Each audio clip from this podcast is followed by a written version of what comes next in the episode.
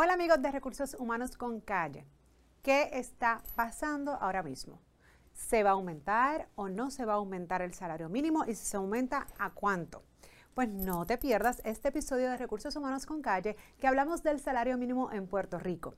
Gracias a Exija SBGB porque si ustedes necesitan cualquier asesoría de cualquier tipo, legal, se comunican con ellos, que allí están los expertos para asesorarlos. 787-332-00.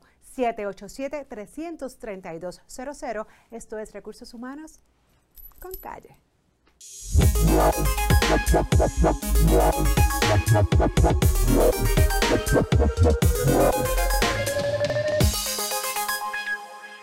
Buenas noches amigos de Recursos Humanos con Calle. ¿Qué está pasando? ¿Se aumenta o no el salario mínimo? Bueno, la realidad es que yo tampoco sé, pero al parecer todo indica que sí. Lo que no se sabe todavía es a cuánto, cómo y cuándo. Pero el proyecto de la Cámara 338 ya fue aprobado por el Senado y propone aumentar este salario mínimo a 9 dólares la hora. La medida menciona que una vez aprobada, como ley, este proyecto 338, la implementación de este aumento se entraría en vigor a los 120 días siguientes. No obstante, cabe señalar que el gobernador ha estado siendo asesorado por el comité multisectorial que precisamente él organizó para poder tener información eh, que según él pues va a ayudar a ambos sectores, tanto al patrono como a los empleados y en este caso se está recomendando un aumento de 8.50 que entraría en vigor para el próximo año fiscal 2022. Por eso es que no sabemos realmente qué va a pasar, si entraría a los 9 dólares, si a los 8.50, si sería gradual, eso no se sabe. Un salario mínimo es importante destacar que es el salario más bajo que un patrono puede legalmente pagar a sus empleados. La primera ley de salario mínimo, y esto es una notita, que fue promulgada en 1894 fue en Nueva Zelanda. La ley número 84 del 20 de julio del 1995 establece que cualquier aumento en el salario mínimo federal es aplicable a Puerto Rico, tanto al sector privado como gubernamental. Actualmente este salario mínimo federal es de 7.25, como todos ustedes conocen, que equivale a 15.080 dólares anual.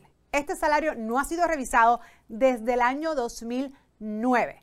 Al aprobar la ley del Fair Labor Standard Act, que le conocemos como sus siglas en inglés FLSA, en el 1938, el salario mínimo en Estados Unidos fue inicialmente establecido, oigan ustedes, desde 25 centavos por hora para trabajadores cubiertos bajo esta ley. Desde entonces se ha aumentado 22 veces y les voy a mencionar solamente las últimas. En el 2007, el salario mínimo federal establecido fue de 5 dólares con 85. Luego revisado en el 2008 a 6 dólares con 55. Y por último, la última revisión, valga la redundancia, que hemos tenido es de 7 dólares 25 centavos desde el 2009. La realidad es que han pasado muchos años sin que se haya revisado este salario pero a su vez se han revisado muchos otros costos, ¿no? También cabe destacar que hay leyes estatales del salario mínimo y una cantidad de estados que tienen sus propias leyes acerca de este salario.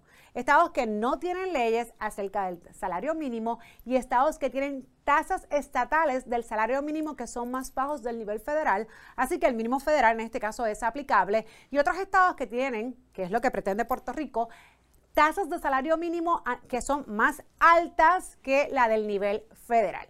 ¿Y por qué digo esto? Nosotros en Puerto Rico también tenemos nuestro, salario mínimo estatal, que este salario es de 5.08. Eso significa que los empleados no cubiertos por la ley federal de normas del trabajo, FLSA, mejor conocido por sus siglas en inglés, pudiesen pagar en Puerto Rico 5 dólares con 8 centavos.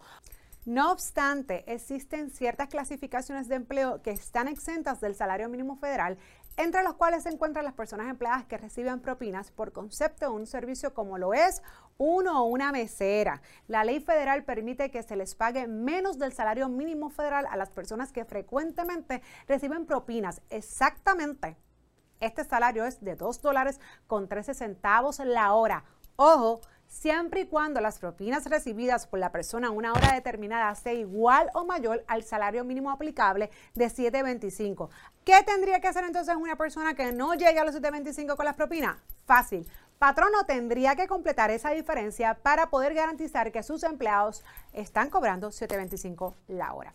Es bien importante acá también mencionar, entre otras cosas, que pretende el proyecto de la Cámara 338 que también quieren crear una junta evaluadora del salario mínimo adscrito al Departamento del Trabajo y Recursos Humanos. Esta junta actuará como un ente independiente con capacidad técnica que tendrá la facultad de aumentar el salario mínimo de manera escalonada cada dos años para asegurarnos que se ajuste y que el salario mínimo vaya las alzas, ¿no? De también el costo de vida de toda clase trabajadora. Es importante mencionar que, como les, como les decía eh, al, inicio, el salario mínimo federal va por encima, ¿no? Y es aplicable a Puerto Rico siempre y cuando el salario mínimo federal sea mayor o de mayor beneficio al salario de Puerto Rico. ¿Y por qué digo esto? Ahorita les mencioné que hoy día el salario mínimo en Puerto Rico, el estatal, son 5 dólares con 8. No obstante, si esta ley se aprueba y hablamos de un salario mínimo, ya sea de 8.50, de 9 o lo que fuera, mayor a 7.25, entonces podría ser o es, sería este el salario mínimo en Puerto Rico. ¿Por qué? Porque entonces sí, como hemos visto en los Estados Unidos, hay estados que tienen sus propios salarios mínimos y al ser mayor eh, beneficioso de los 725, ese es el que se establece. Así que Puerto Rico tiene la facultad para hacer esto, no ahora, la pudo haber hecho hace mucho tiempo y precisamente poder ir haciendo cambios graduales donde pues a lo mejor la diferencia, ¿verdad? No sea tanta y cuando digo tanta es importante tomar en consideración que cuando hablamos de un dólar, 1.25, 1.75, lo que fuese, no estamos hablando solamente de ese dólar y la centavería que fuese por hora. Estamos hablando de que eso también redunda en gastos de contribuciones y no solamente para el patrono, sino también para el propio empleado a nivel de su income Así que hay otras cosas que también hay que tomar en consideración cuando hablamos de cualquier alza en salario.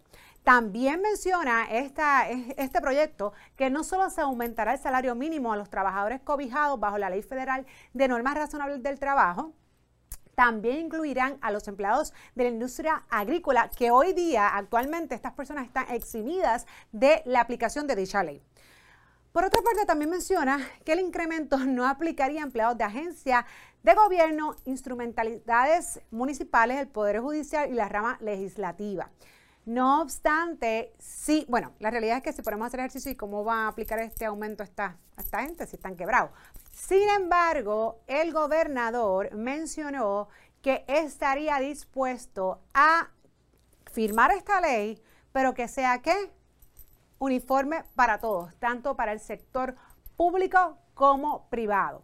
Como todo este aumento tendrá impacto definitivamente positivo en las carteras de miles de puertorriqueños, pero también creará un efecto dominó que va a afectar a otros empleados que a lo mejor están actualmente en una tasa de 9 dólares con mayores responsabilidades. Así que, ¿qué van a tener que hacer los patronos o cuál va a ser la necesidad prospectiva de evaluar realmente los puestos de trabajo en cualquier lugar o en cualquier negocio? Bueno, pues entonces empezar a verificar porque, por ejemplo, tú vas a tener una persona que a lo mejor sin experiencia, entrando lo que conocemos como un entry level, va a estar a 9 dólares la hora porque va a ser el salario mínimo en Puerto Rico autorizado, 8.50, 8.75, el que decidan.